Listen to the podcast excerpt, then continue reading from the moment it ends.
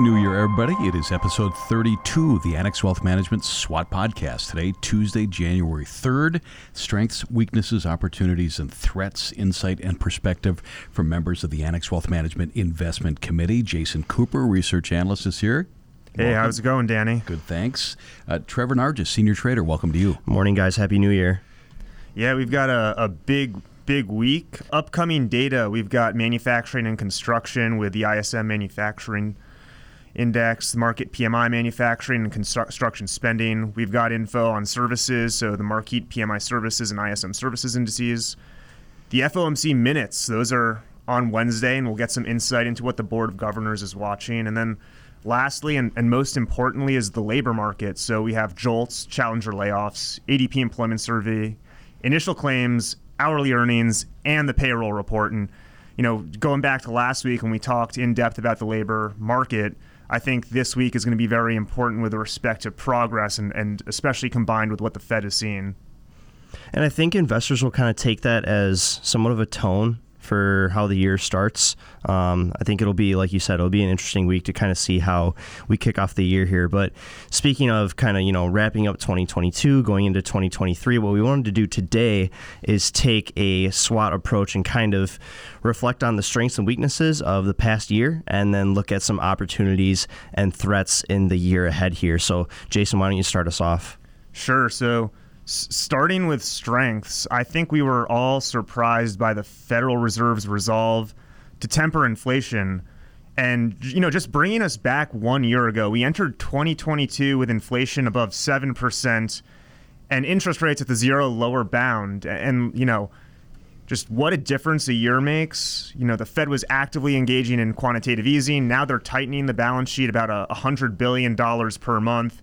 We saw I think it was almost the fastest pace of rate increases since the 1970s with you know 25 basis points in March, then 50, 75 four times and then finally 50 in December.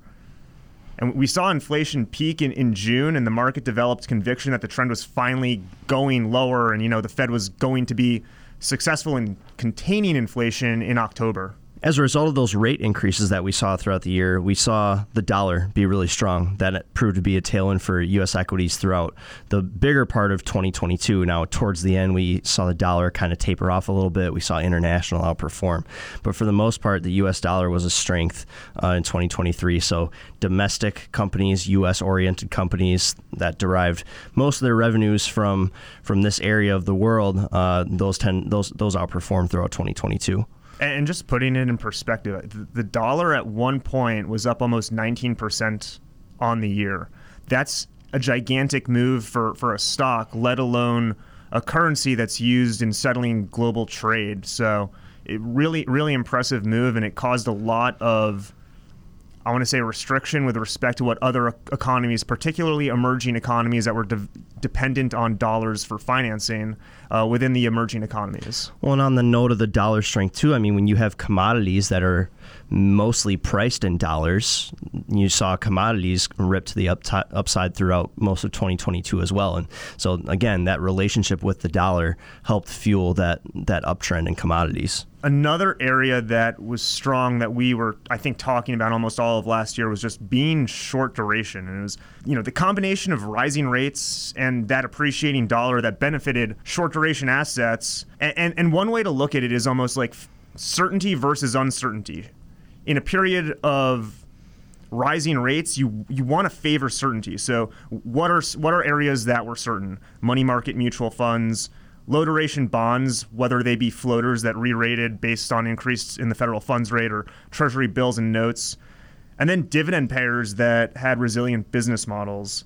Um, and then you, you think about uncertainty and you think about like an ETF like ARK, which is the, a perfect example. It's just businesses that could transform the world, but you you, you know you might not see that transformation for, for years or even decades.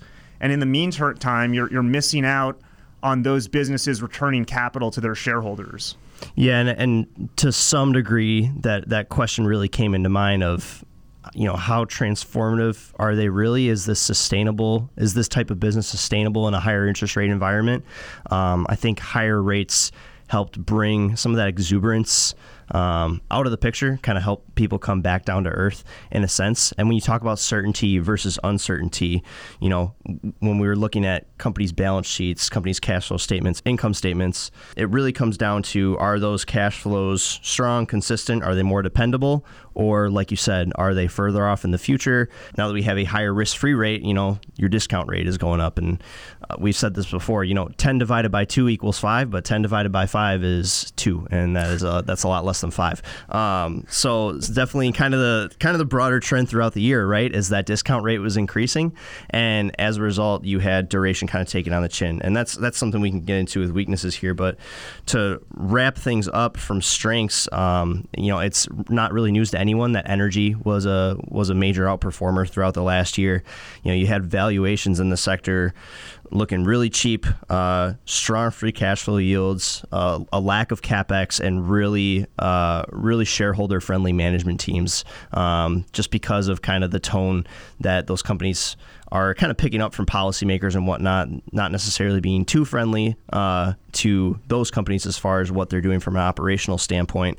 So management was just kind of all right. Well, let's shore up a little bit and return capital to shareholders. So it's proved to work out quite well thus far. And what was really crazy was that you know the energy sector was the only sector in the S and P 500 that was actually up on the year. I think it was up more than 40 percent, and energy, the commodity, was effectively flat on right. a year over year basis. And the energy stocks are still cheap as long as energy prices just remain where they are. So that just goes to show how cheap they were entering 2022. Absolutely. And, and then turning it over to weakness. So what didn't work? Broad diversification. It just, th- there was a chart in the Financial Times over the weekend and it highlighted that this was the worst year for stocks and bonds I think it was like since the 1800s, probably as far back as you could go from a data perspective. And even, you know, going back to the 1970s, which was you know, 50 years ago now, when you had rip roaring inflation, you still didn't have the type of drawdown in stocks and bonds that you had this year. I think I think like the worst decline in long duration treasuries was on the order of 14%. It was like twice that in 2022 yeah, when you you know Bank of America always has some really cool charts on that kind of stuff when they when they go really far back and you know looking back and seeing wow you know it hasn't been this bad for long bonds since the 1800s. It's really it, it's really interesting and just really crazy to think about. And then you know what else didn't work? It's like those market capitalization weighted indexes that favored the biggest names. So the biggest names didn't hold up as well. And you know I think one one name to talk about is Tesla um, which went from being a, a, tech software company in 2021 and 2022. I guess it was a, a decent auto manufacturer. So a bit of a multiple re-rating there. But it just goes to show the importance of you know understanding what you own and what your company is valued at and what the market's expecting. Yeah, it definitely wasn't really a year for for beta by any means. Um, higher beta names definitely took it on the chin. We saw that there. We saw a lot of the COVID darlings be weak throughout the year. And again, that kind of goes back to what we were saying that these companies that were kind of the biggest beneficiaries of zero interest rates, well, now when you have rates moving the other direction, up and to the right, basically at the fastest clip we've ever seen, uh, they they've really gotten walloped. Um, so kind of a the the overall weakness trend for the year is a duration walloping, both on fixed income and in equities. And also housing. I mean, ho- houses are long duration assets. You know, the the consumer tends to take on a 30 year mortgage now. So think about a house as a 30 year asset, and you know you had. So, so we did the math on this one. A 20% down payment on the median sale price of a house at year end 2021 would drive a monthly expense of like $1,449 if you had a 30 year mortgage. You get interest rates going from, or the 30 year mortgage going from 311 to 642, and the average home price still increasing by $30,000 in 12 months. And by the way, $100,000 in the last 24 months. So, what does that do to that payment? Well, it's now $2,281. It's 57% more expensive than a year ago. So it's, it's not surprising that you see the housing market completely freeze with pending home sales down 37.8% year over year and lumber down to levels we haven't seen since, you know, February of 2020.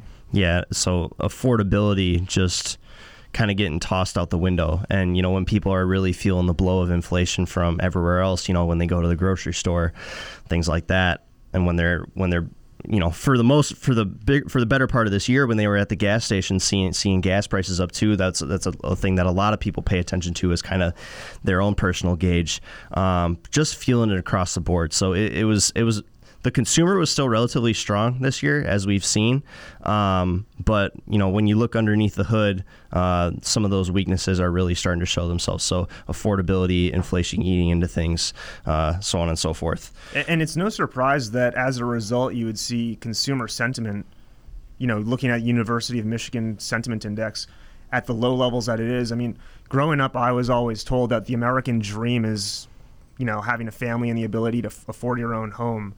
So you think about what that does from a morale perspective, and you know, obviously an area of pronounced weakness in 2022. And that's a that's a key word, right? Morale. So not just from a consumer sentiment standpoint, but we saw pessimism pessimism levels in the markets hit really low levels this year. Um, there were times where you know we saw the AAII bull bear spread hit extremely low levels, level not levels not seen since 2008 when things were really, really, really bad. Um, so just it's it's interesting to look at market psychology and how people are digesting that on, multi- on multiple fronts.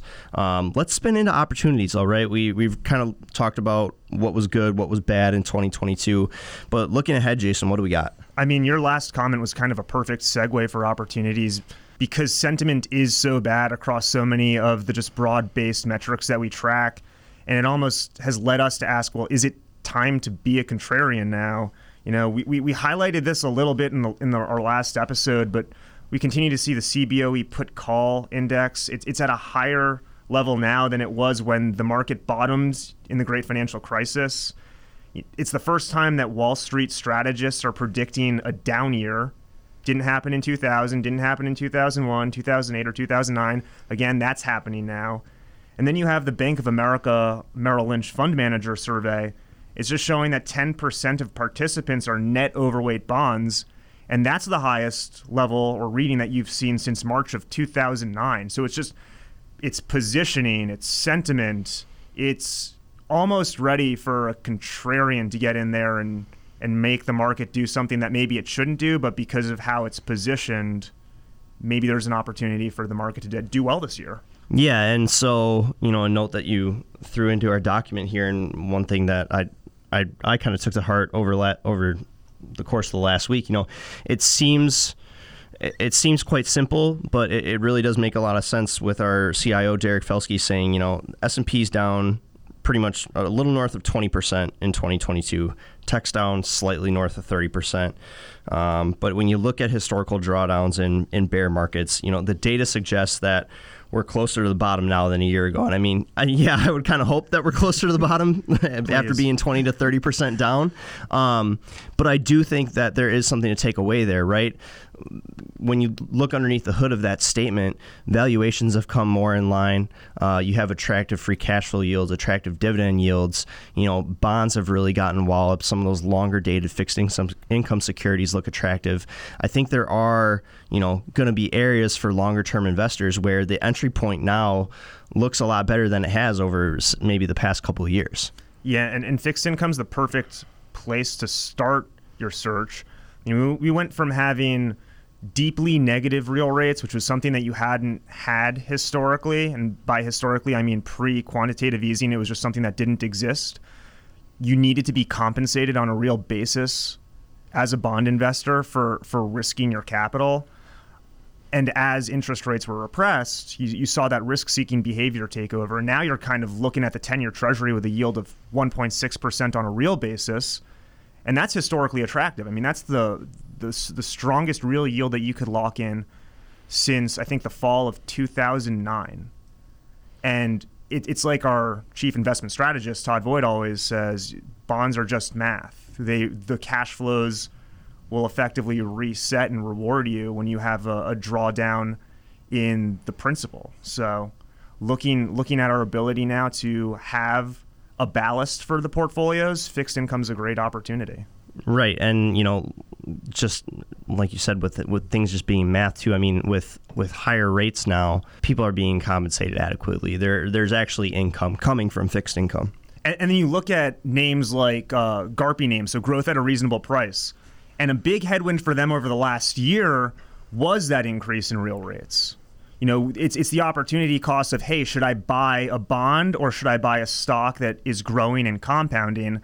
And based on the level that bonds were and how they were trending, investors didn't feel like they were getting compensated. But you saw a lot of these names that are strong securities, resilient balance sheets, compounding cash flows, increasingly relevant to the economy. Now they're priced at relatively attractive levels, and we're finding a lot of opportunities there. And so, going kind of into one of the other areas that we've looked at, and for those who are repeat listeners, you're probably going to get a kick out of this. But over the course of the next year, you know, still looking at, at small cap securities, uh, the valuation spreads there compared to their large and mid cap counterparts still look attractive. Whether you're whether you're looking at the equity risk premium from a nominal 10-year basis as you're, you know, using the nominal 10-year yield as your risk-free rate, or if you're using the real 10-year yield as your risk-free rate, small caps still look attractive in, in both of those scenarios. What's really impressive there is is the spread between like large cap and small cap. So Trevor ran that what we call an equity risk premium. So how expensive are stocks relative to bonds. And large cap stocks, they're still like one standard deviation overvalued. Small cap stocks are one standard deviation undervalued. So there's what we see massive opportunity across small cap stocks on a risk adjusted basis in this type of market. Another area that we need to talk about is housing. You know, our last conversation around weaknesses highlighted how how bad the housing market has been. It's incredible how resilient some of these home builder stocks have been. And we've been doing a lot of research. Maybe we'll get into in an, another episode about the housing deficit that this country has experienced. But people still need to buy homes. They might be smaller homes on a go forward basis. But the strength out of these home builder names, it's indicative of something fundamentally shifting there. Yeah, exactly. And I think one last thing to wrap up opportunities here before we cap it off with threats um, would just be kind of active management in 2023, right? There's a lot of consensus that 2023 is going to be choppy. There's obviously concerns over earnings, but that really kicks off in my head is that there's areas in where investors can can pick their spots, whether that be through factor tilts, sector tilts, or security selection. There's there's a multitude of avenues that can be taken. But let's pivot into threats here, Jason. What do you got? Threat number one is monetary policy, and the last episode we got more in depth on potential structural tra- changes to the labor force and how like a, a slower growing or even non-growing labor force impacts potential growth.